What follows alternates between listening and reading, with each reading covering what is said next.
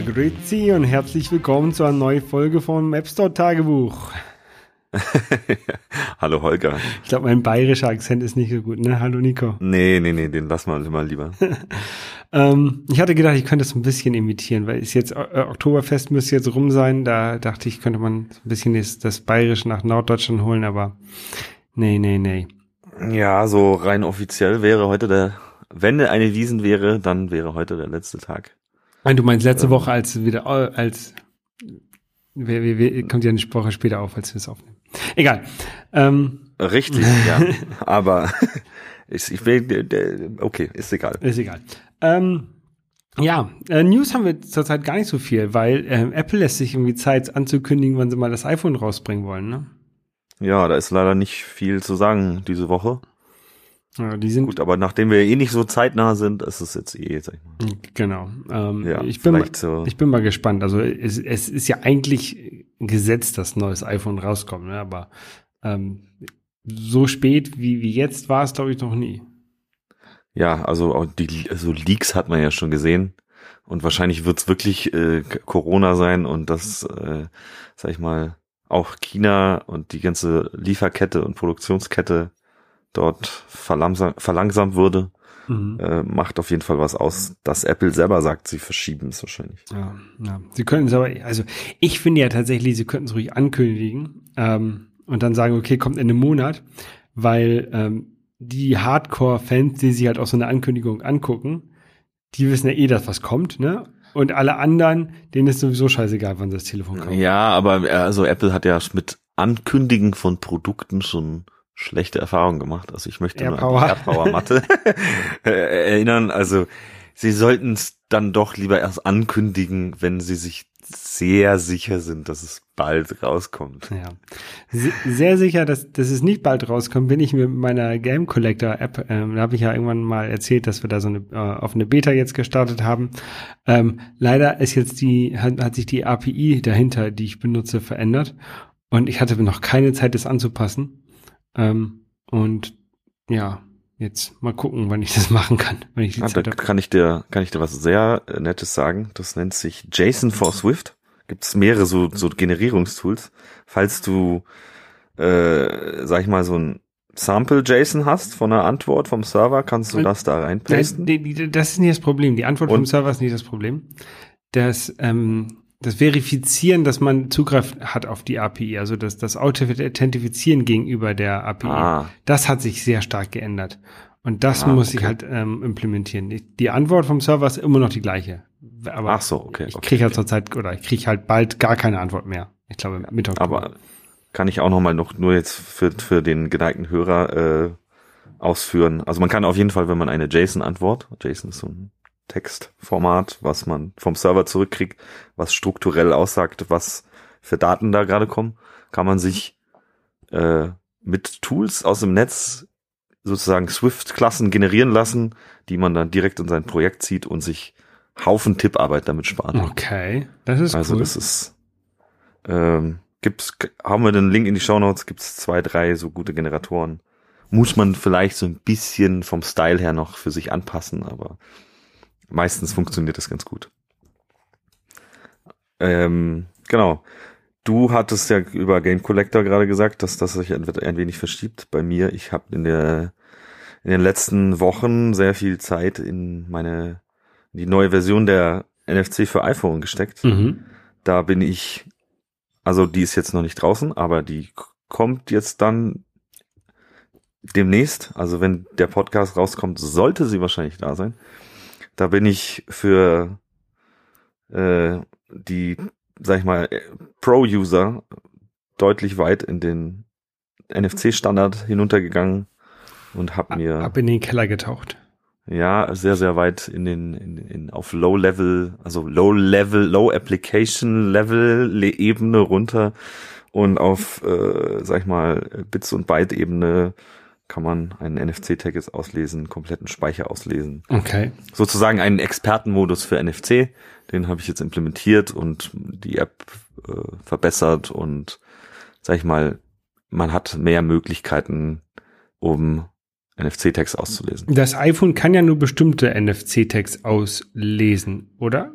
Und Nein, tendenziell kann es jeden auslesen oder aber die, die gängigsten. Die, die, die, gängigsten. die API, die, die normalerweise, die man benutzen sollte, kann nur, kann nur einige und du hast das jetzt umgangen oder? oder, oder? Nee, es, also es, da, da gibt es verschiedene Dinge, die man machen kann. Es gibt verschiedene ISO-Standards. Mhm. Also ISO 14776 und ISO bla bla bla und dann gibt's äh, von ein japanisches System, das Felica, ähm, das die basieren auf unterschiedlichen Standards. Das iPhone kann aber mit all diesen umgehen.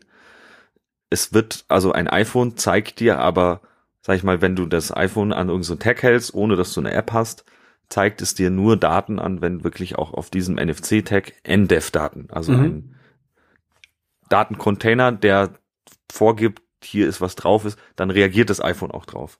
So, ich habe jetzt implementiert, auch wenn du diesen NDEF-Container nicht auf diesem Tag hast, kannst du trotzdem den Tag auslesen. Und die haben ja zum Beispiel eine Seriennummer, die haben verschiedene Dinge einprogrammiert. Mhm. Die haben, du kannst den Speicher lesen, du kannst gucken, okay, äh, an welcher Stelle, äh, weiß ich nicht, wie sehen die, die, die Bytes an der und der Stelle aus. Also du kannst dir komplette sozusagen die Seiten ausgeben lassen, die in so einem äh, Speicher drin stehen. Okay. Und das sind halt, weiß ich nicht, bis zu so und so, also bis zu zwei Kilobyte.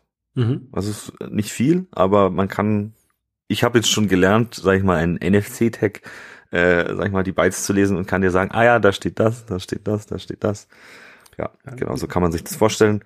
Das kommt demnächst und ich freue mich schon drauf, weil es war viel Arbeit und ja, ich freue mich da auch über Feedback von, von den Leuten, die da draußen meine App benutzen. Änderst du was an deiner Finanzierungsstrategie? Also werden diese Pro-Features kosten die extra oder sind die halt gleich dabei? Also ich habe ja sowieso mein ähm, das, werbefinanzierte Modell mhm. plus man kann sich die Werbung wegkaufen. Mhm. Ich habe überlegt, ob ich das hinter einen In-App-Purchase mache. Einerseits ja, Leute, die sich die Werbung weggekauft haben, sagen, ja, aber warum soll ich jetzt dafür nochmal extra zahlen? Also ich ich weiß nicht, ob ich es jetzt erstmal reintue und dann später vielleicht sage, okay, ähm, wenn ich jetzt oder also wenn ich, wenn mir ist es, ich glaube auch Apple hat sagt, man darf das gar nicht, dass man sagt, man nimmt wieder Features weg und tut sie hinter eine Paywall auf einmal. Ja. Also das sollte ich mir gut überlegen. Andererseits sage ich lieber auch, ich habe ja auch das Spendenmodell mit bei mir drin, da sage ich, okay, der geneigte User oder der versierte NFC-User, der soll mir zusätzlich zu dem einfach noch was in den Hut schmeißen von ein bis zehn Euro oder was man da machen kann. Ähm, ich glaube, ich werde es jetzt einfach erstmal so mit reinpacken, weil prinzipiell groß an der App, so wie sie funktioniert, hat sich jetzt nicht viel verändert. Sie hat sich halt erweitert um Funktionsumfang. Klar, irgendwo muss ich ja auch diese, möchte ich auch die Arbeit irgendwo bezahlt haben. Aber ich glaube auch, dass ich eh mit meinem Werbewegkaufpreis von fast fünf Euro ist schon nicht wenig. Das stimmt, Und, ja. Äh, ich glaube mal, das kann ich mal nachschieben, ohne dass ich jetzt sag, äh, ich möchte jetzt noch mal Geld haben. Ja, also. Ja, ja. Aber dann auch für die, für die Werbekunden kriegen das, die kriegen das auch. Genau, die kriegen es auch, die kriegen halt da auf dem, auf dem Tab. Ich Doppelt so viel Werbung. Tab.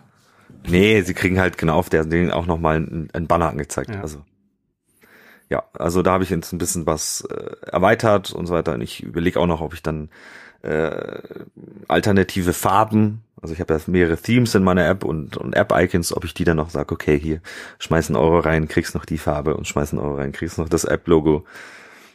Ja, das ist jetzt aber erstmal, jetzt, das soll jetzt erstmal raus, weil das hat jetzt eh schon lang genug geguckt, äh, gedauert. Ähm, genau. Ja. Das soll auf jeden Fall jetzt erstmal raus. Und dann schließen wir das jetzt auch ab und dann würde ich sagen, wir steigen jetzt heute mal in Xcode ein. Genau, das hatten wir ja letzte Woche schon angekündigt, dass wir mal Xcode aufmachen. Ähm, ich hoffe, ihr ganzen Hörer, die ähm, hier so ein bisschen mitmachen jetzt, ähm, ihr habt euch das runtergeladen bei Apple. Ähm, es gibt glaube ich, im App Store, ne? Oder nur auf der Developer-Seite? Nee, es gibt, also da gibt's zwei Möglichkeiten, wie man sich das holt. Das ist einmal über den App Store. Mhm. Da gibt man einfach Xcode ein und lädt sich's runter. Aber, sag ich mal, der eher, sag ich mal, wenn man, Pro-User wird, dann fängt man an und geht über developer.apple.com slash downloads slash more und da muss man dann seine Apple-ID eintragen und sein Passwort. Und dann kommt man auf eine Download-Seite, wo man jede Xcode-Version, die es mal, die es gibt und mal gab, äh, eigentlich runterladen kann. Und zusätzliche äh, andere Tools noch. Aber so kann man halt ähm, mehrere Xcode-Versionen erstmal auf seinem Rechner haben, was ganz wichtig sein kann, wenn man irgendwie mehrere Sachen supporten will. Mhm. Ähm, und ja, also was halt gern passiert ist, man hat irgendeinen Xcode drauf äh, und hat es aus dem App Store geladen und arbeitet damit und dann äh, äh, updatet sich der Rechner ja auch selbstständig, wenn man das eingestellt hat und auf einmal sich sein Xcode verändert und dein, dein Projekt baut nicht mehr und also kann man machen, jetzt für den Anfang, ladet es euch aus dem App Store runter, für die Zukunft glaube ich eher direkt über die Apple-Webseite besser. Ja, und äh, wir besprechen jetzt aber, also wir benutzen jetzt hier äh, Xcode 12 hm. Das ist das mit dem schwarzen Hammer vor dem, vor dem Logo. Das Logo hat sich so ein bisschen verändert seit der letzten Xcode-Version. Ich glaube, mhm. dieser Hammer, der hat, also sieht auf jeden Fall anders aus als vorher. Also ich habe es auch noch mal das alte Xcode drauf. Ich müsste jetzt auch noch mal vergleichen. Xcode 11, das schreibe ich mir dann auch immer gleich um, damit sie alle unterschießen. Ja, das ist also von einem ähm, eher, naja, eckigen Logo mit einem Hammer und einem silbernen Hammerkopf und im schwarzen Stil ist es so mit einem schwarzen Stil und naja, eher so Space Gray Hammer. Space Gray Hammer, genau. Mit, mit, mit eher rundlichem App-Icon-mäßigen Logo. Runden Ecken, ja. Ja. Also so wie jetzt auch eigentlich macOS Big Sur sich ja immer mehr irgendwie an iPad OS anpasst. Ja. Ja. Wenn man das aufmacht, dann wird man erstmal begrüßt mit einer Seite, wo auf der rechten Seite ähm, wenn man es ganz, ganz neu aufmacht, weiß ich gar nicht, ob da irgendwas ist. Ähm, da steht dann No Recent Projects. Genau, also da sind so die, die letzten Projekte, mit denen man gearbeitet hat. Und auf der linken Seite kann man halt ein neues Projekt öffnen. Genau, und da kann man äh, zum Beispiel ein neues Xcode-Projekt starten. Man kann ein Xcode-Projekt äh, Xcode klonen aus dem, wo wir ja letztes Mal drüber geredet haben. Also zum Beispiel, wenn man irgendwas online findet, von GitHub oder von Bitbucket oder so. Genau, und dann man kann auch noch, Holger, was kann man noch machen? Ich weiß es nicht. Ich habe das Fenster, das Fenster schon weg. Ach so, man kann einen noch ein, ein, ein Project einfach öffnen von der Platte. Okay. Und dann fangen wir aber jetzt heute mal an mit dem obersten, Create a New Xcode Project. Genau. Und da bin ich jetzt nämlich auch schon auf der Seite. Ähm, da hat man verschiedene Templates, die man auswählen kann. Also man kann eine App machen. Ähm, das ist so eigentlich so, so das, das Standard wahrscheinlich, was man, was man ähm, benutzt. Ähm, genau. Dann gibt es eine Document-App. Das ist, wenn man halt irgendwelche Dateien reinladen möchte, dann kriegt man gleich so ein Macht Xcode im Hintergrund, ähm, ist gleich fertig, dass man irgendwelche Dateien ähm, in die App hineinladen kann.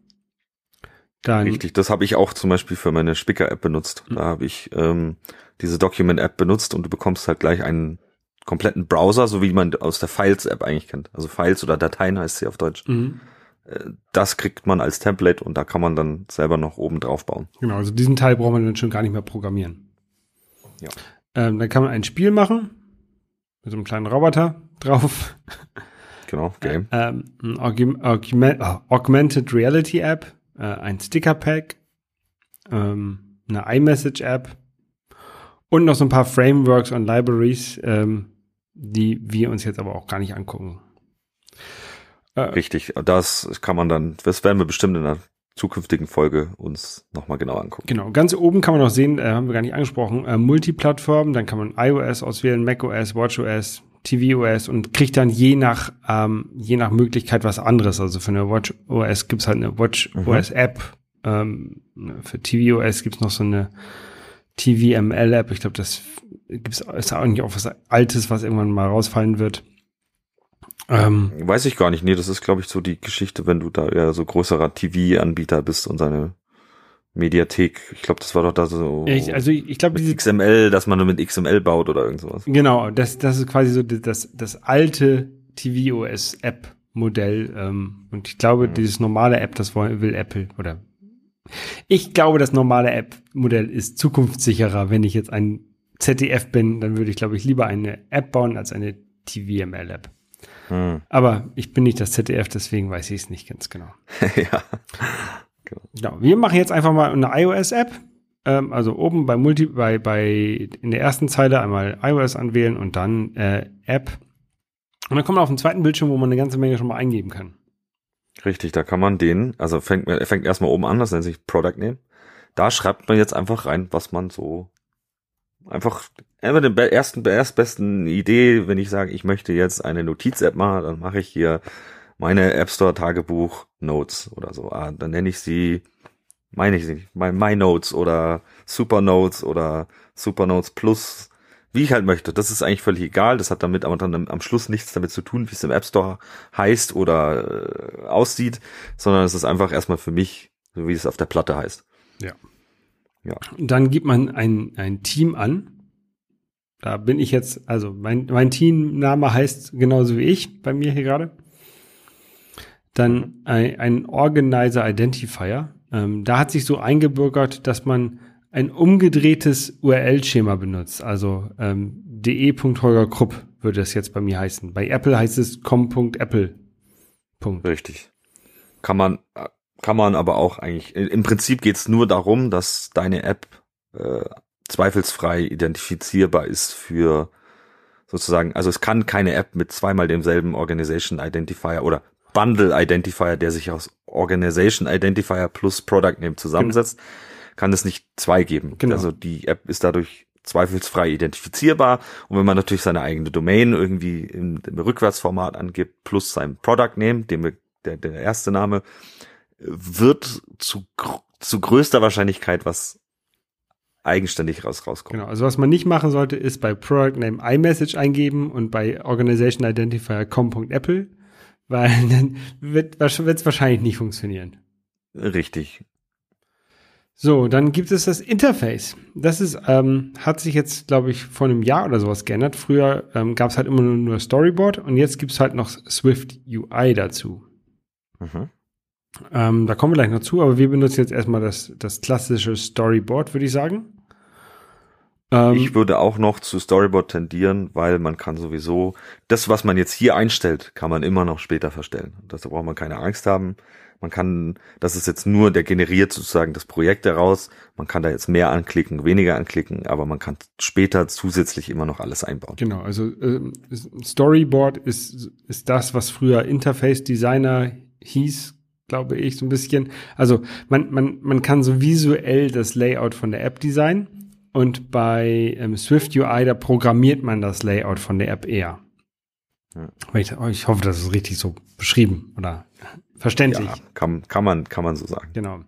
Dann kann man noch äh, Lifecycle, da kann man nur UIKit App Delegate auswählen. Ähm, und äh, bei äh, Language kann man sich überlegen, ob man Swift oder Objective-C ähm, benutzt. Objective-C ist das ältere, die ältere Programmiersprache. Swift ist die neuere Programmiersprache, die jetzt, glaube ich, auch schon im fünften Jahr ist. Richtig, also man sollte auf jeden Fall Swift auswählen. Genau, also da sollte man gar nicht erst auf die Idee kommen, zu Objective-C einzubauen oder anzufangen. Einbauen kann man es dann immer noch. Also es gibt Use Cases, wo man sagt, man hat irgendeine Library, die irgendwie auf Objective-C basiert oder man möchte irgendwas swizzlen Jetzt äh, mal abgesehen davon, was Swizzling ist. Äh, das geht halt im Objective-C und in Swift nicht, aber da kann man halt dann sehr, da kann man Magic mit, mit äh, iOS-Geschichten machen. Ja, aber äh, kann man da machen. Aber Swift hat halt mehr Zukunft als Objective-C. Objective-C hat halt dafür mehr Klammern. Wenn man viele Klammern mag, vielleicht Objective-C. Ja, genau.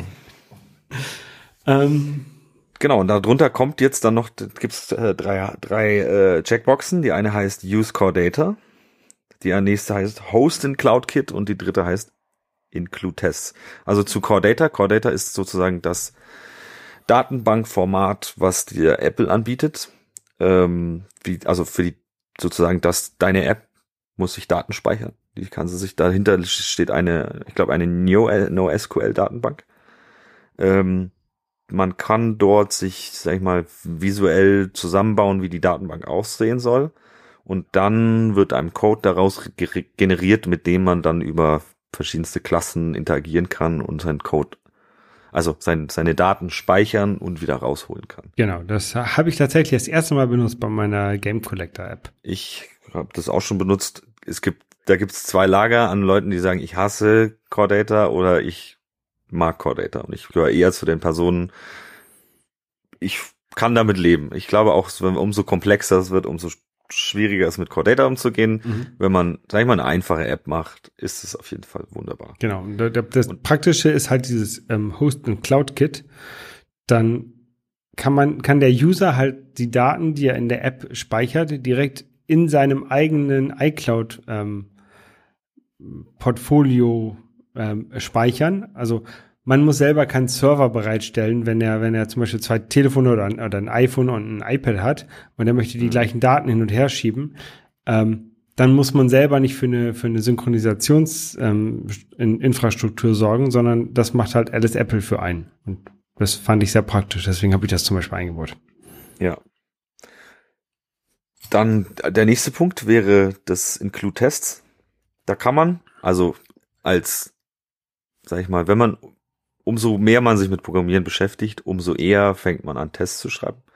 Tests schreiben hat den großen Vorteil, oder hat, doch, hat den großen Vorteil, dass man einfach sicher sein kann, dass der Code, den man geschrieben hat, immer wieder funktioniert. Auch wenn man irgendwas verändert hat. Und dann lässt man seine Tests laufen und merkt, ah, hier auf einmal ist was rot. Da habe ich an der Stelle was geändert. Das hat aber Auswirkungen auf eine andere Stelle gehabt. Und dann wird man gleich äh, darüber informiert, ey, da ist was schiefgegangen.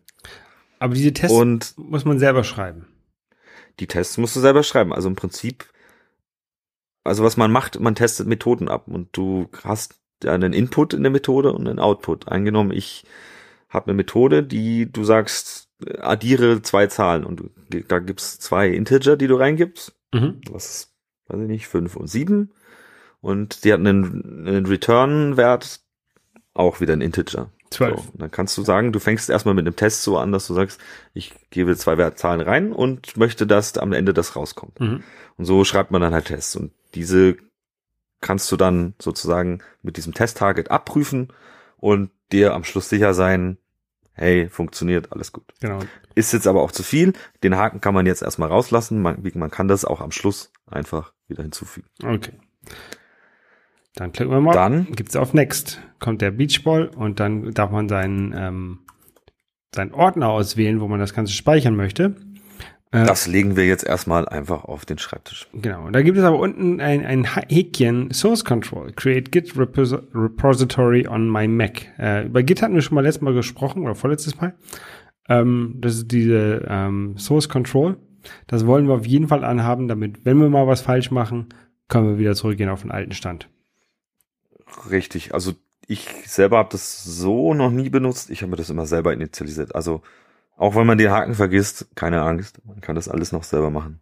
Man kann das alles über die Command-Line selber machen oder man kann auch einfach diesen komplett, man kann sich auch dann äh, mit einem anderen Git-Client so ein Git erlegen. Äh, also man sieht dieses Git-Repository immer, wenn man auf dem äh, jetzt angenommen, wir gehen mal in den Finder, gehen auf unser Projekt, das heißt jetzt bei mir Test und liegt auf dem Schreibtisch, dann geht man auf Shift, Command und Punkt und dann sieht man die versteckten Dateien. Und dann sieht man schon nämlich einen Folder, der da versteckt ist, der angelegt wurde, der heißt .git. Und da sieht man auch dann, was Xcode gemacht hat. Ja. Mit dem Haken. Ganz, ja. eine ganze Menge Kram da reingelegt. Ist vielleicht ganz Aber gut, das ist jetzt auch nicht Thema dieser, dieser, dieser Sendung gerade, deswegen gehen wir mal weiter. Genau.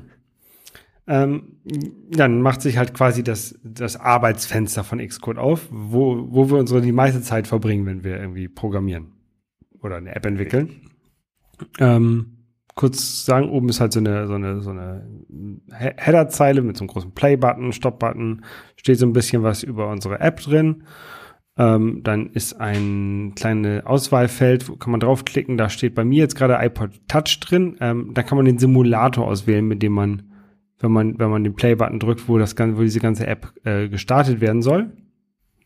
Richtig, Simulator oder natürlich auch dein, I dein iPhone. Genau, oder ein angeschlossenes oder ein konfiguriertes iPhone. iPhone, iPad, iPod, was auch immer. Genau. Ähm, dann noch so ein paar Buttons auf der rechten Seite plus ähm, zwei Pfeile und einmal so ein Button, um rechts noch so eine Menüzeile auszublenden, also so ein, so ein Submenü. Wie heißt das? Drawer. Ja. Genau. Ja, das sind, also das sind, das besprechen wir dann gleich nochmal. Ich würde jetzt eigentlich gerne erstmal auf den, was da uns, uns aufgemacht wurde. Wir sind, wir sind jetzt nämlich da rausgekommen, dass oben bei uns im Projekt, mein Projekt heißt jetzt Test, wurde ähm, markiert äh, sozusagen das Projekt und dann das Target. Und das Target ist erstmal das, was wir dann wirklich äh, als App haben, was bei uns auf dem Telefon oder auf dem iPad läuft, wo man dann jetzt auch nochmal von den Dingen, die wir da in diesem Fenster vorher gesehen haben, unsere, weiß ich nicht, Bundle Identifier und so weiter mit dieser Reverse Domain kann man da alles nochmal ändern. Ja. Und da kann man jetzt Dinge einstellen wie, welche iOS-Version möchte ich als Minimum supporten? Möchte ich iPhone? Möchte ich eine iPad-App? Möchte ich eine Mac-App haben? Möchte ich, dass meine dass meine iPhone-App sich drehen kann, wenn ich das Gerät drehe. Also möchte ich einen Landscape-Mode äh, unterstützen. Das sind so die, die paar Dinge, die da auf jeden Fall noch machbar sind. Und da gibt's dann noch viel, viel, viel, viel, viel, viel mehr in den oberen Tabs, die man dann noch machen kann. Zum Beispiel den einen Tab weiter, sage ich mal, der ist noch vielleicht ganz interessiert, äh, interessant, der Signing und Capabilities, wo man dann Fähigkeiten zu seiner App hinzufügen kann. Also angenommen, ich möchte Game Center unterstützen oder ich möchte Maps unterstützen oder ich möchte, dann muss man eigentlich immer erstmal da rein und sagen, okay, ich möchte die Capability zu meinem Projekt hinzufügen und dann wird ein File angelegt, mit dem Apple dann sieht, okay, du möchtest die und die API benutzen. Genau. Das nennt sich dieses äh, Entitlements-File. Und da steht halt dann diverse Dinge drin, die jetzt erstmal so nicht wirklich interessant sind, aber das muss drin sein, damit die App dann so funktioniert. Ähm,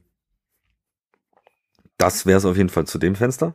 So, weil du jetzt die link, das linke und die rechte Seite angesprochen hast, das sind die, Moment, wo habe ich es hier aufgeschrieben?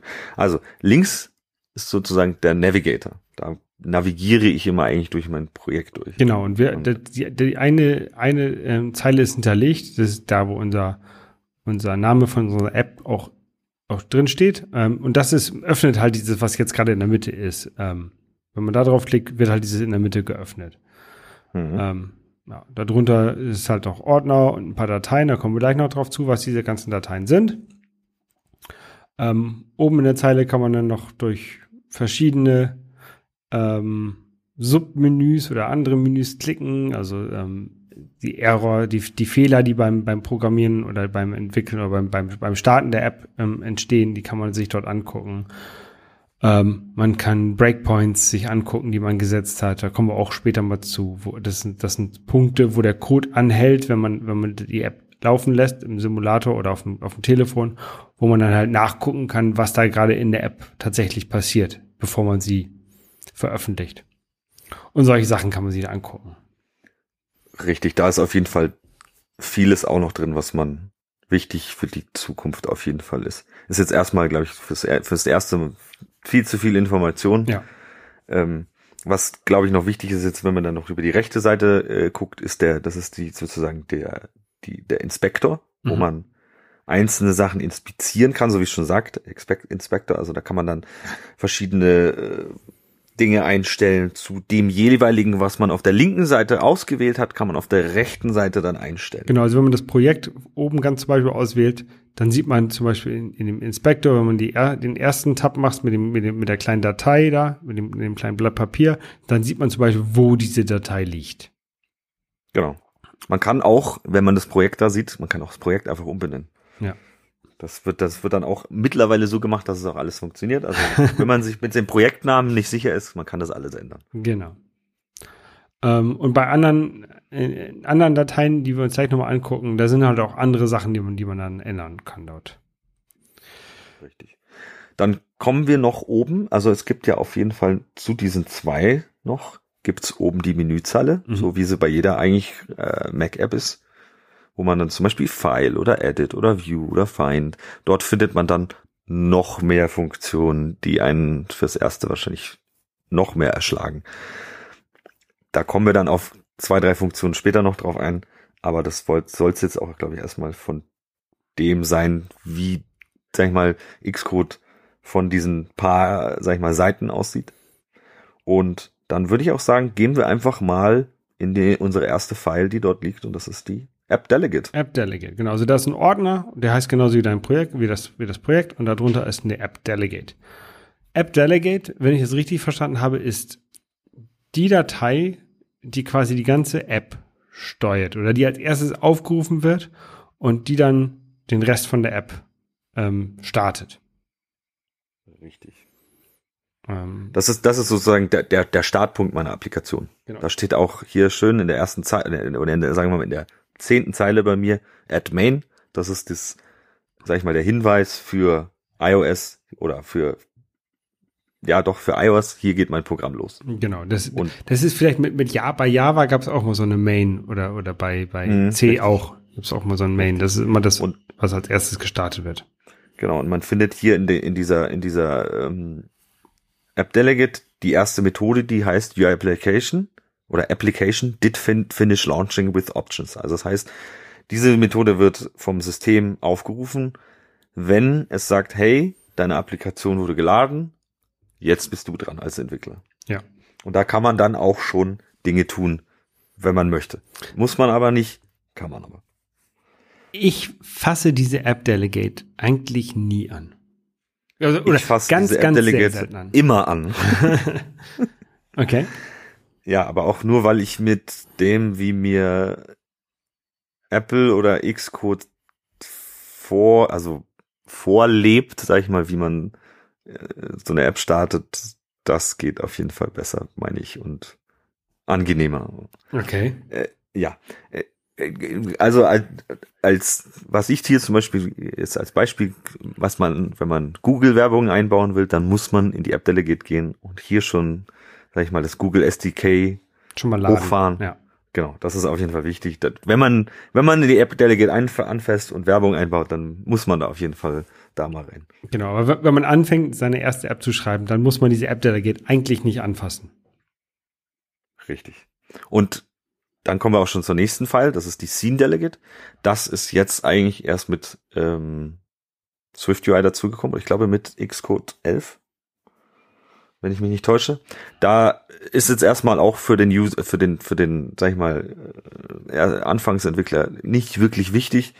Da, das ist sozusagen der, der, der neue Weg, wie Apple möchte, dass du mit deiner App einsteigst. Das heißt, App Delegate ist der eigentlich der alte Weg. Scene Delegate ist der neue Weg. Darum, da, es hat eigentlich den Grund, wenn du mehrere Fenster supporten willst, also äh, dann musst du diesen Weg gehen. Und für, für jedes Fenster, was geöffnet wird, wird dann dieses Scene Delegate im Hintergrund quasi gestartet. Richtig? Richtig. Genau. Ich, also ich habe mich jetzt noch nicht so intensiv damit beschäftigt, aber wenn man das supporten will, sollte man den Weg gehen. Genau. Und da, da hat man, da sind auch schon ähm, ein paar Funktionen vorgegeben, die man halt editieren kann, wenn man möchte. Ähm, da steht jetzt tatsächlich nichts drin, außer halt äh, auskommentierter Code. Das ist das mit diesen beiden ähm, mhm. Slashes davor. Das ist Code oder das sind, ist Text, der nicht als Code angesehen wird und nicht ausgeführt wird. Ähm, aber die Funktionsnamen kann man sich mal angucken ähm, Scene did become active, also dann wurde, wurde das ja gerade gestartet oder Scene will enter foreground, dann, ähm, wenn man ein Fenster dann offensichtlich aus dem Hintergrund in den Vordergrund holt, dann wird dieses ähm, aufgerufen oder Scene did enter background, wenn das halt in den Hintergrund geht, weil man irgendein anderes Fenster, weil der User ein anderes Fenster geöffnet hat, dann wird dieses, diese Funktion ausgeführt. Da könnte man zum Beispiel ähm, äh, speichern. Also die Dateien oder, oder, oder, oder die Daten, die man in diesem Fenster editiert hat, der User editiert hat, die können wir dann quasi in dieser Methode äh, speichern. Zum Beispiel. Könnte man, als Könnte. Beispiel. Ja. Aber wie gesagt, am Anfang braucht man das auch nicht anfassen. Richtig. Und dann würde ich auch schon fast zur nächsten Datei gehen. Die nennt sich View Controller. Äh, sehr äh, sehr einfach generischer Name. Name. Ähm, aber das ist eigentlich so da, wo ich als Entwickler anfange, meinen ersten Code zu schreiben. Mhm. Also wenn man, wenn man, äh, also normalerweise entweder benannt man eine Datei sofort um oder man schmeißt sie weg und macht äh, Command N und er legt einen neuen View Controller an. Aber man sollte schon immer irgendwas Aussagendes heißen. Äh, also der sollte nicht View Controller heißen, sondern wenn ich, sage ich mal, sage, meine App fängt an mit einem Start View Controller oder mit einem Welcome View Controller oder mit einem Login View Controller, wenn ich halt ein Login haben will oder ja. so, sollte man auf jeden Fall mit was aussagekräftigen anfangen. Genau, vielleicht können wir noch mal kurz sagen, was ein View Controller ist. Was ist eine View? Also eine, eine View ist immer so ein, so ein sichtbares Feld auf dem Display. Das kann einmal so den ganzen Bildschirm abdecken, das kann aber auch nur ein kleiner Teil von dem Bildschirm sein. Und der View Controller, der steuert halt genau diesen Bereich, diese View. Und ähm, genau, also es kann, kann ein, eine, eine Tabelle sein, dann ist es ein Table View Controller. Ähm, und dieser, dieser Table View Controller, der sagt halt dem, dem Telefon, der oder sagt der Tabelle, hier, das sind die Daten, zeig die mal bitte an. Oder wenn, wenn, wenn jemand was anklickt, ähm, was, dann, was dann passieren soll. Also der, der steuert quasi nicht, der, der, der soll nicht die Daten repräsentieren, sondern der soll sagen, was passiert, wenn jemand auf etwas, was er sieht, draufklickt oder was soll er überhaupt sehen. Mhm. Das ist so, das, das was okay, fang, also würde ich, würde ich fast mal sagen, dann fangen wir mal mit, einfach mit der ersten Zeile an, die da in dem View-Controller steht, als angenommen, also ausgenommen von dem grau kommentierten Code. Also alles, was grau ist, ist auskommentiert. Bei dir ist es, bei mir ist es grün. Okay, wahrscheinlich, ich habe die Standardfarben an, wahrscheinlich sollten die. Ich auch, oder? Hast du? Ich weiß okay. es nicht. Weil dann weiß ich nicht. Vielleicht. Auf jeden Fall. Wer auch immer. Auskommentiert ist das mit den zwei Strichen davor. Genau, mit den zwei Slashes. Ähm, dann fangen wir erstmal mit der ersten Zeile an. Da steht nämlich Import UI-Kit. Das ist eigentlich der, also Import heißt, ich möchte etwas verwenden, ein Framework verwenden. Und da wird UI-Kit implement, äh, importiert. Das ist eigentlich das Standard äh, Kit, mit dem UI von, äh, im Apple-Universum gebaut wird. Also im Apple iPhone und iPad-Universum. Ich genau. will jetzt nicht über Mac reden. Da gibt's dann AppKit und so weiter, solche Geschichten. Und mit Swift UI ist es auch schon wieder anders, aber wir bleiben erstmal dabei. Genau, das, und das, int, das beinhaltet alle Funktionen, die man braucht, um Sachen anzuzeigen auf dem Bildschirm. Richtig. Und da kommen wir dann auch schon hinter unserem unser Class View Controller steht Doppelpunkt UI View Controller. UI View Controller ist sozusagen die Klasse, die dazu benutzt wird, um View mit einem Controller zu verbinden, der dann vom System aufgerufen wird und man in diesem View Controller als Entwickler Dinge tun kann, damit dieser View so aussieht, wie ich es möchte. Genau. Und, und das Class ist halt wie so, so ein Keyword, das sagt, okay, was jetzt kommt, ist eine Klasse, eine, eine also quasi eine Sammlung von Funktionen, die, die zusammengehören. Und dann dieses erste View Controller ist der Name der Klasse. Das ist, sollte eigentlich in der Regel genau das gleiche sein wie der Dateiname. Jedenfalls mache ich das in der Regel, nicht immer, aber in der Regel so. Ähm, also wenn ich jetzt zum Beispiel einen Start View Controller habe, ne, dann würde ich halt diese Klasse auch Start View Controller nennen und ich würde auch meine Datei Start View Controller nennen, damit ich es halt hinterher wiederfinde. Richtig. Aber wie man also, wie es nennt, ist es egal. Man, man könnte es auch Karl-Heinz nennen. Ne? Man könnte auch schreiben, Klaas, Karl-Heinz, Doppelpunkt, UI-View-Controller. Wenn man damit glücklich ist, sollte man das machen. ähm, jetzt nur, ich will nur, nur mal dazu, ich will nur mal kurz noch, noch was dazu sagen, ist, wenn ich jetzt dieses Ding, so wie es ist, auf meinem iPhone starte, sehe ich einfach nur einen weißen Bildschirm. Es passiert nichts. Ja. Ich sehe einen weißen Bildschirm, das ist meine App. Genau. Ähm, darunter in der Klasse, also dann kommt eine, eine geschweifte Klammer, die sagt halt alles, was jetzt in diesen beiden, in, in der geschweiften Klammer bis zu der dazugehörigen schließenden Klammer ist, das gehört alles zu dieser Klasse. Wenn man kurz dahinter klickt, hinter diese Klammer, dann leuchtet auch am Ende von dieser Datei, ähm, leuchtet die zweite ähm, Klammer auf, also diese schließende Klammer. Ähm, also daran kann man sehen, was halt alles zusammengehört. Ja, das ist der, der Scope, nennt man das. Genau. Der Scope von dieser Klasse wird zwischen diesen zwei Klammern definiert. Genau. Ähm, darunter haben wir dann ein, eine Leerzeile und dann haben wir wieder ein, eine Funktion oder dann haben wir die, die erste Funktion ähm, und zwar die Funktion ViewDidLoad. Das ist eine Standardfunktion von, äh, von einem UI-View-Controller.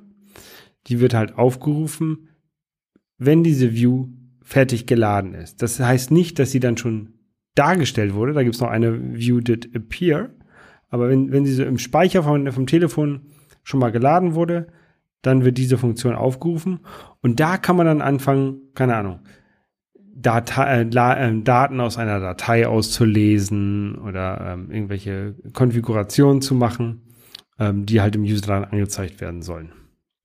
Richtig, aber man kann halt einfach da jetzt dann schon anfangen, äh, sein User Interface zu verändern, zu, aufzubauen, sein man kann eigentlich alles machen. Man kann irgendwelche Netzwerk-Calls starten. Man kann alles möglich. Also das ist so, sag ich mal, mit dieser Methode fängt man an. Da steht auch von Apple selber der Kommentar drin. Do any additional setup after loading the view. Mhm.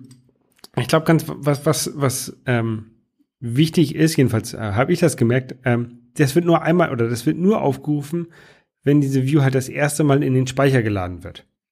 Mhm. Ähm, es kann sein, wenn man, wenn man verschiedene Fenster oder verschiedene ähm, Tabs in seiner App hat, ähm, und man möchte jedes Mal, wenn, wenn diese, äh, wenn der iTab aufgerufen wird, möchte man Daten aktualisieren, ähm, dann sollte man das nicht in dieser Funktion machen, weil diese Funktion kann auch im Hintergrund sein. Dann sollte man das in einer anderen Funktion machen, zum Beispiel in der View Did Appear. Ähm, oder View oder, Will Appear. Oder Will Appear. Je, genau. je nachdem, wann, wann man es haben möchte. Genau. Ähm, also View nur, nur als, nur als Ding noch, View Will Appear wird, wie es schon sagt, bevor oder bevor der View wirklich da ist und der nächste, also Did Appear wird wirklich erst, wenn er da ist. Genau. Also, wenn man Konfetti runterregeln möchte, dann sollte man das machen in der View Did Appear, damit der User den Konfetti auch sieht. Ähm, yeah. Und wenn er den nicht sehen soll, dann kann man es auch in der View Will Appear machen. Dann sieht er ihn vielleicht, vielleicht aber auch nicht. Er sieht es wahrscheinlich, ja, wahrscheinlich schon. Kommt drauf an, wie lange das Aber Konfetti ja, man sollte, man sollte gerade Animationszeug sollte man in der View Did Appear machen. Genau. Weil da ist sichergestellt, dass der User wirklich diesen Bildschirm gerade sieht. Genau. Viel mehr ist jetzt in dieser Datei unglaublich nicht zu sehen. Ne? Also da ist wieder eine, mhm. die, die geschweifte Klammer, die halt zu dieser View did load ähm, gehört. Und äh, vor dieser Funktion steht noch ein Override. Ähm, das hat damit zu tun, dass dieses View did load, die gibt es schon. Und zwar in der, in der, ähm, in der Definition von diesem äh, View, äh, UI View Controller. Und da man ja was anderes möchte als standardmäßig, ähm, schreibt man dieses Override da rein. Ähm, man möchte aber trotzdem, dass ja die, alle, alle Standardfunktionen ähm, äh, abgeschlossen werden oder, oder aufgerufen werden. Deswegen kommt dieses Super Viewed Load ähm, rein. Damit wird, wird so diese einmal, einmal die Standardversion von dieser Viewed Load ähm, geladen und danach kann man dann noch seine, seine speziellen Sachen machen. Genau. Und jetzt kommen wir eigentlich zu dem, zu dem lustigen Part, ähm, zu dem Main Storyboard. Main.storyboard, richtig. Ein Storyboard ist, ähm, kennt man vielleicht aus der Filmbranche, ähm, so, so schlecht gekritzelte ähm, Skizzen, wo man sieht, was der Schauspieler zu tun hat, um den Film zu machen. Richtig, wie sich die Szene verändert oder was gemacht werden genau, soll. Genau, dann sind nur so Pfeile von einem, von einem Story, von einem, von einer Szene zur nächsten Szene. Ähm, und genau das gleiche ist, ist, das hier beim Storyboard auch. Die, ähm, man sieht, wenn man da einmal draufklickt, ähm, öffnet sich wieder in der Mitte so ein, so ein Fenster, wo dann nochmal so ein zweiter ähm, Balken, so ein zweites Menü ist und da steht View Controller Scene. Und dieser View Controller Scene ist genau das, was wir jetzt in der Mitte auch vom Telefon, äh, vom, vom, vom Xcode sehen, nämlich ein iPhone. Sieht man da quasi, ein iPhone-Bildschirm. Ja. Ähm, und auch mit der, also wenn man das äh, eingestellt hat, also mit der Notch und so weiter, dann ist schon gut erkennbar, okay, das handelt sich hier gerade unten, man steht jetzt auch da, View as iPhone 11. Genau, ganz unten. Also das wird, zeigt gerade ein iPhone 11 sozusagen an. Genau, in der untere, unteren Zeile. Da kann man das auch umstellen, da kann man auch sagen, View as iPhone 8 zum Beispiel. Und dann dauert das ein bisschen und dann ist diese Notch weg und dann ist nur noch ein weißes Rechteck da. Mhm. Ähm, oder als iPhone, als iPad oder als was auch immer. Richtig, und da sieht man jetzt schon auch neben diesem ähm, iPhone-Bildschirm, sieht man so einen Pfeil, den kann man auch nehmen und draggen. Das ist der Einstiegspunkt für dieses Storyboard. Also wenn Xcode oder das Programm läuft, guckt er, ah, wo ist der Einstiegspunkt? Und dann geht er da rein und dann kann man sozusagen, wie, der, wie Holger schon meinte, das ist ja wie so ein Storyboard, man kann Storyboard mit ganz, ganz vielen View-Controllern machen und die mit jeweils zu Pfeilen verbinden. Mhm. Aber man kann auch mehrere Storyboards machen. Da kommen wir später mal noch vielleicht drauf ein. Ähm, ist jetzt auch gerade zu viel dafür, aber ähm, das ist der Einstiegspunkt. Und wenn man jetzt hier auf diesen Bildschirm klickt, dann wird auch schon in dem in dem Seiten äh, äh Tab, wo wir gerade View Controller äh, sehen, äh, wird wie der View ausgewählt. Also das ist das, meine Arbeitsfläche, wo ich jetzt drauf arbeiten kann. Und dann kann man, wenn man jetzt oben, ganz oben bei oben bei Xcode ist so ein Plus. Da kann man jetzt, äh, drückt man mal auf das Plus drauf und dann sieht man, werden einem verschiedenste UI-Elemente ange angezeigt, die man dort verwenden kann, um seine UI zu bauen. Also angenommen, ich habe ein, fangen wir mal mit dem einfachsten an, ein Label. Dann nehme ich jetzt einfach, das kann man jetzt einfach draufdrücken, ziehen und dann in sozusagen auf den weißen Bildschirm einfach ablegen. Genau, der, steht hier der, färbt, sich- der färbt sich da so ähm, blau ein.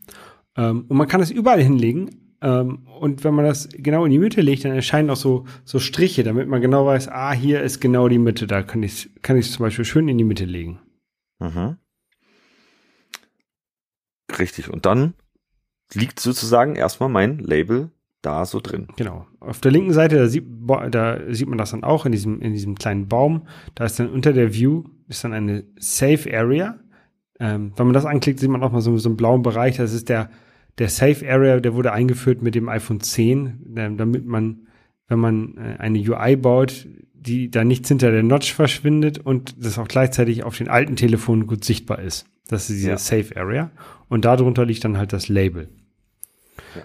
Und was sich dann auch verändert hat, ähm, ist auf der rechten Seite, wo wir ja vorher ähm, den Dateinamen und sowas gesehen haben. Ähm, da sind halt oben noch mehr Buttons hinzugekommen in dieser kleinen Zeile. Also neben dieser kleinen Datei, äh, da ist eine Uhr, ein Fragezeichen, also eine Zeitungsseite, Mhm. ähm, so kleine Reglerchen. Ähm, Genau. Und die Reglerchen, das ist eigentlich so meistens das Interessanteste. Genau, dann ähm, so, so ein Geodreieck ähm, und so ein Halbkreis oder so, so ein Kreis mit so einem Strich drin.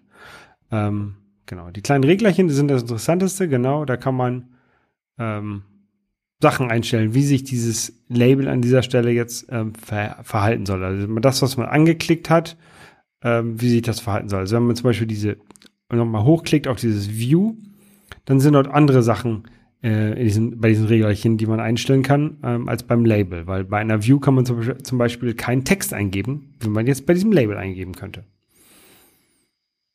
Genau, richtig. Das, das ist so eigentlich das, was man dazu sagen kann. Genau. Ähm, Da man kann halt hier dann, weiß ich nicht, zum Beispiel die, die, die, die Schriftgröße einstellen. Oder man kann sagen, soll es zentriert sein oder rechtsbündig, linksbündig. Man kann einstellen, wie das Label abgeschnitten wird, wenn es zum Beispiel der Text zu lang ist. Oder man kann einstellen, wie viel Zeilen es einnehmen soll. Aber das ist jetzt auch eigentlich mal basic. Ich würde jetzt fast eigentlich mal weitergehen mit dem, wie kriege ich jetzt dazu, dass mein Label, wie kann ich das über den Code verbinden? Ja. Und da kommt jetzt, sage ich mal, so der erste, sage ich mal, äh, Kniff. Man drückt jetzt die Optionstaste und geht jetzt in den Navigator links und drückt mit gedrückter Optionstaste auf den View Controller. Und schon bekomme ich, dass sich mein Storyboard und meine View Controller von einer, auf einer Seite der Storyboard und auf einer Seite des, der View Controller befindet.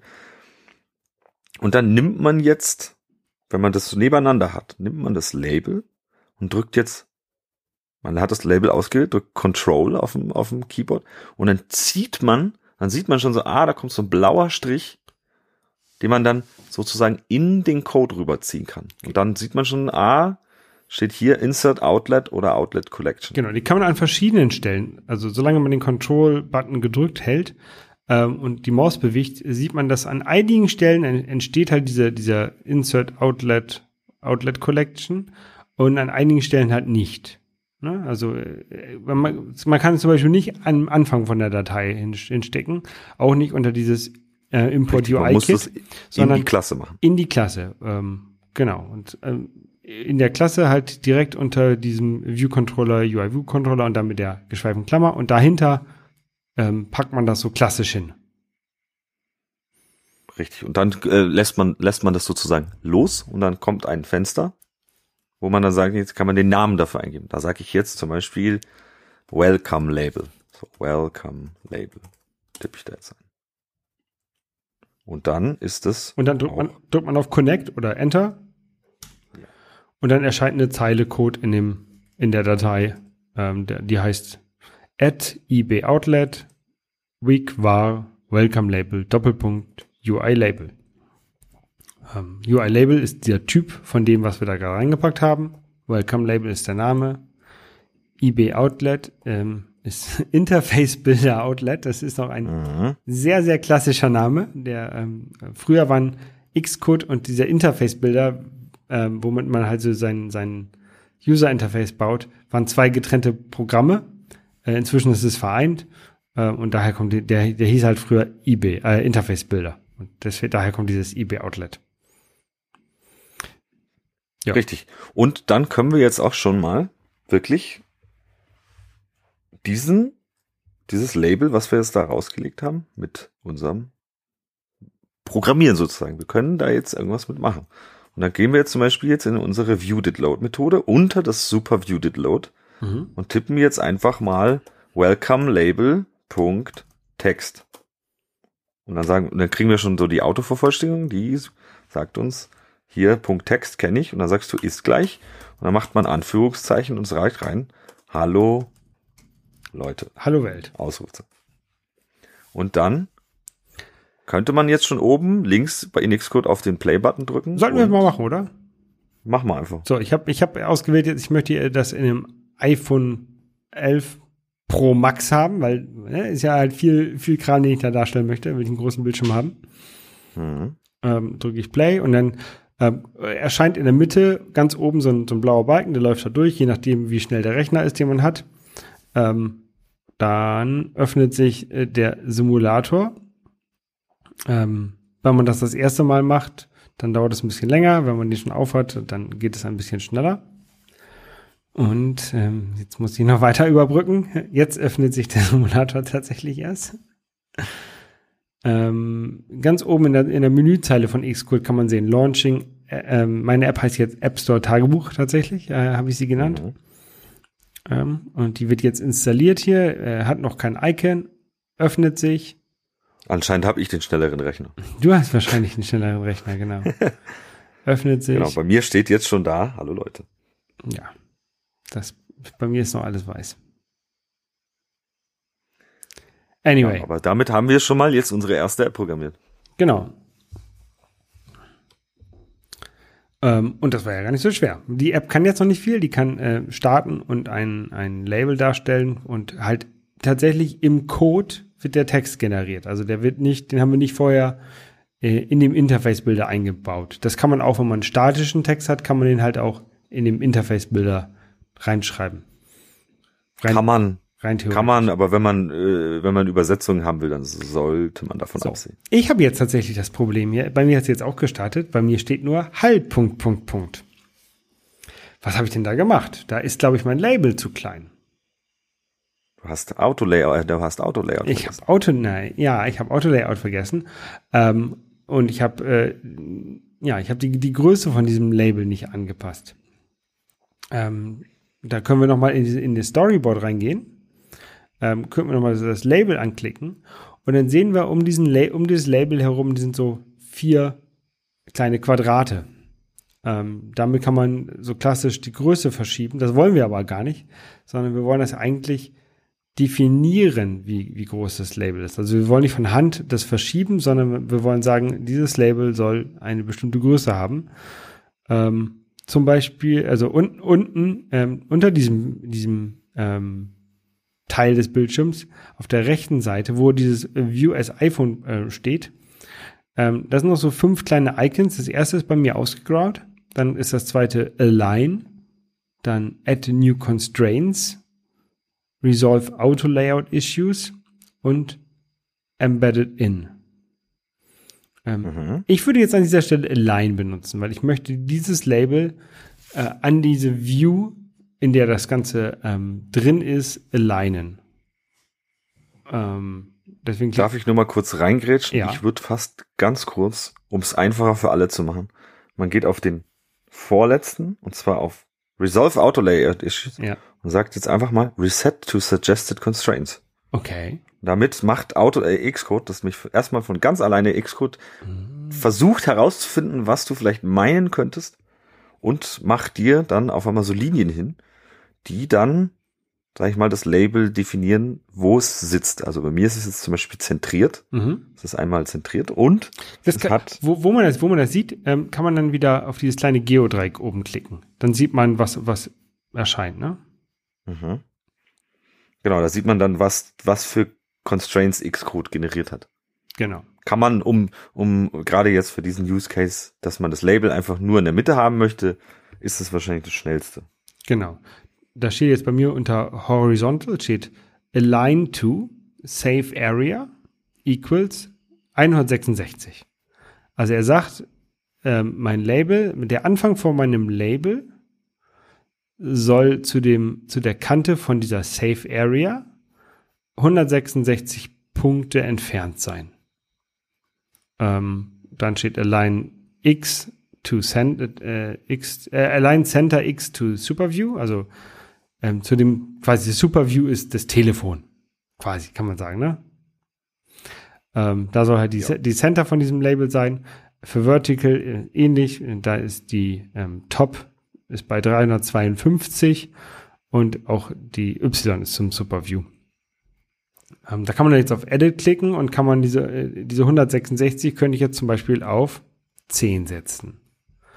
Und dann ist das, wird das Label quasi verbreitert. Ähm, oder es wird, es wird ein Abstand von der Seite von dem Superview zu dem Label von 10 Punkten ähm, generiert.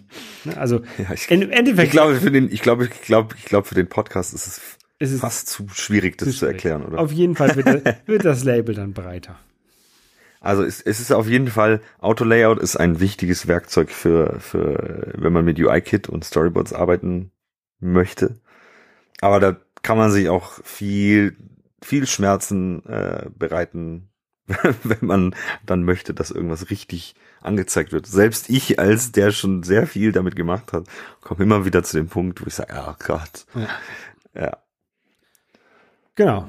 Aber an der Stelle ähm, ändert man halt das Layout und, und die Definition, wie, de, wie so ein Label sitzt in der View. Richtig. Und wenn wir dann jetzt auch nochmal auf Play drücken, sollte unser Label hoffentlich nicht mehr abgeschnitten angezeigt werden. Genau. Bei mir steht es jetzt, es steht jetzt äh, linksbündig Hallo Welt.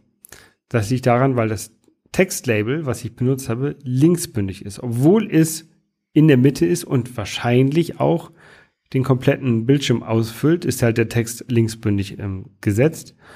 Äh, was ich mal gerne mache, vielleicht ist es ein bisschen unprofessionell, ähm, aber ich färbe den Hintergrund von solchen Labels oder von anderen Sachen gerne mal ein. Ne, dann sage ich mal, also das kann man auch in dieser Storyboard View, wenn man das Label auswählt, mit diesen kleinen drei äh, Reitern, äh, drei, drei Reglern, kann man relativ weit unten die Hintergrundfarbe ändern. Und da mache ich dann manchmal so ein richtig fieses Pink oder so ein Orange oder sowas rein. Ne? Auch, auch, auch unter, also unter professionellen Entwicklern äh, ein, wert, wertvolles äh, Tool, um zu sehen, wie was sich verhält und wo, wie groß etwas ist und so weiter. Also da ist es äh, nix, nix, wo was dir peinlich sein müsste. Okay, na auf jeden Fall, wenn ich, wenn ich das dann äh, auf Orange gestellt habe und auf genau auf Play drücke bei der in, in Xcode und äh, im Simulator mir angucke, dann sehe ich halt tatsächlich, dass dieses Label, dieses orange Feld über den ganzen Bildschirm geht ähm, und dieses Hallo Welt nur auf der linken Seite sitzt. Mhm. Ähm, genau. Das Alignment von diesem Hallo Welt, also dass es auch zentriert ist, das kann man zum Beispiel auch in, unter diesen drei Reglern einstellen. Ähm, und da kann man sehr viel Zeit rein verschwenden, dass das Layout halt so sieht, aussieht, wie man es gerne haben möchte. Richtig. Und ich glaube auch jetzt, das sollte es erst erstmal mit dem Anfang für Xcode sein, weil ich glaube auch unsere, wir sind jetzt schon bei, naja, fast, oh, fast einer Stunde. Ja. Ich glaube, wir hatten das auch etwas anders geschätzt. Wir haben unsere halbe Stunde auf jeden Fall geknackt und ich dachte eigentlich, wir kommen mit dem durch. Ich glaube, Folge, machen wir eine Doppelfolge. Wir machen eine Doppelfolge, genau. Ich glaube, an dieser, genau an dieser Stelle machen wir nächstes Mal weiter. Ich speichere mal an. Das, Projekt wurde schon automatisch gespeichert. Ich muss gar nicht selber speichern. Mhm. Ähm, ja, wir machen an dieser Stelle nächstes Mal weiter und gucken mal, was man hier noch so Schönes äh, in Xcode finden kann. Ich, da gebe ich dir vollkommen recht. Genau. Ähm, Aber vielleicht. Es ist jetzt, glaube ich, es ist, glaube ich, jetzt eh noch, noch zu dem, ähm, was jetzt da noch oben drauf kommt. Es gibt sehr viele Keyboard-Shortcuts, die will ich jetzt gar nicht erstmal äh, ansprechen, aber die sind sehr, sehr wichtig. Wenn man die drauf hat, kommt man auf jeden Fall deutlich schneller durch, äh, durch Xcode durch ich glaube eigentlich wie bei jedem professionellen Tool mhm. äh, ist man mit Keyboard Shortcuts äh, deutlich besser dran. Und ich glaube, die sprechen wir einfach nächstes Mal an. Ja, machen wir. Ähm, Und wir haben noch dann noch ja. Wir haben noch das Framework der Woche vielleicht, das wir noch machen. Richtig. Können. Ach ja, oh Gott. Oh mein Gott, oh, das hätte ich ja fast vergessen. Holger, einmal a one, a two, a three und das Framework der Woche. Es hat ja jetzt extrem gut geklappt. ich bin erstaunt. Okay, das Framework der Woche. Da haben wir dieses Mal Das nennt sich Static. Ähm, man kennt bestimmt den Use Case. Ich möchte einen Setting Screens in meiner Setting, eine Einstellungen Setting Screen in meiner App haben. Und da kommt man wieder dran, hat man irgendeine Liste an Elementen und Schalterchen und hier und also man kann sowas sich zum Beispiel angucken, wie ich das gemacht habe in meiner NFC für iPhone. Wenn man da auf die Einstellungen geht, sieht man einen Table View, der verschiedene Schalter hat und verschiedene Sachen. Und hier besuche meine Webseite und ah, hier kannst du mir Geld geben und weiß ich nicht, hier sind die Lizenzen zu für die Libraries, die ich benutzt habe. Und da kann man sich eigentlich relativ einfach so ein Screen zusammenbauen und zwar sogar so, wie man sich, wie man sieht, macht man das dann auch im Code. Also man sagt, ich hätte, ich habe die Sektion, ich habe die Zeile und die Zeile und die Zeile und die kann man dann einfach so definieren, ohne dass man irgendwie, sag ich mal, mit UI Table View selbst rummachen muss und mit Delegate und Data Source und schieß mich tot. Also äh, nimmt einem viel Arbeit ab, macht's relativ einfach. Ähm, weiß ich nicht. Wie, wie, wie stehst denn du zu sowas, Holger? Wie machst denn du sowas bei dir? Ähm, ich mache ich mach auch so eine, eine, Table View in meinen Settings ähm, und habe dann verschiedene Arrays, wo ich reinschreibe, was ich da haben möchte an diesen Settings. Also ich habe ein Array für die ähm, für die Sections in der in der Table View. Also dann habe ich keine Ahnung, Basic User Settings und allgemeine Informationen. Und dann habe ich für jedes von diesen, von diesen ähm, einzelnen Sections habe ich nochmal ein Unterarray, wo dann die verschiedenen Elemente sind. Und dann habe ich tatsächlich ganz dreckig im Code gelöst. Also du hast es eigentlich selber gemacht. Genau, ich habe dann so ein, so, ein, so ein Switch, ne? Wenn, wenn User Settings, dann nimm dieses Array, wenn, wenn Basic Info, nimm dieses Array und solche, so, so läuft das bei mir. Kann ich dir nur empfehlen, benutzt das. Ja. Also gerade für, für statische Sachen, die sich nicht ändern. Also sobald sich irgendwie was verändert, nimm das nicht her, aber solange mal irgendwie was statisch ist, ist es, sag ich mal, die, der Weg, the way to go, sag ich mal, weil du dir halt echt extrem viel Arbeit sparst und das schnell schick aussehen lassen kannst, ohne dass du da groß, äh, also ich kenne es immer wieder. Man, man baut so ein Screen, den braucht jede App. Ja, und ja. wenn man, wenn man gleich sich das, also daran gewöhnt, man kann sich so natürlich sowas selber schreiben. Wie, ich werde, also wir werden natürlich den, in den Show Notes auch den GitHub-Link wieder reinposten, da kann man sich das auch selber angucken. Ist alles Open Source. Ähm, genau. Auf jeden Fall eine sehr coole Sache. Ja, ich kann das vorher noch nicht. Ähm, ich werde es mal auf jeden Fall angucken. Wie, gesagt, ich habe bis jetzt mal selber programmiert und ähm, von einer App in die nächste mitgeschleppt. Also das ist jetzt nicht so, was ich jedes Mal neu programmiere. Ähm, aber natürlich für jede App muss man so ein bisschen anpassen. Und vielleicht ist es doch schneller damit. Ja, probier mal aus. Das ist wirklich gut. Probier ich mal aus, ja. Gut.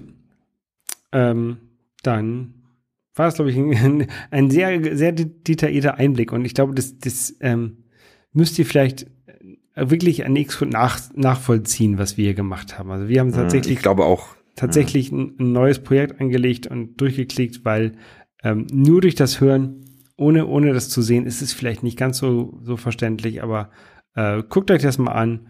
Ähm, es erschlägt einen manchmal so ein bisschen Xcode. Da sind so viele kleine Texte und so viele Felder, und die man anklicken kann und so viele Optionen, die man einstellen kann. Aber wenn, wenn man sich so die, die wichtigen herauspickt, die man immer wieder benutzt, dann ist es eigentlich gar nicht so kompliziert.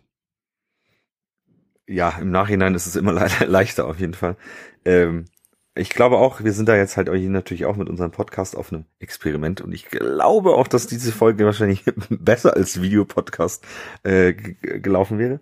Ähm, hm, ich hoffe doch, dass man da vielleicht jetzt was mitgenommen hat, auch wenn es wahrscheinlich, gerade wenn man einfach zuhört, schwierig nachvollziehbar ist.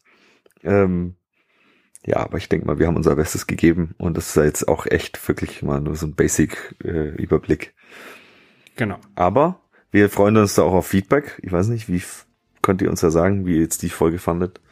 Ähm, ja. Dann würde ich sagen, dann war es auch schon für heute. Genau, und wir hören uns wieder in zwei Wochen. Bis dann. Ciao, ciao.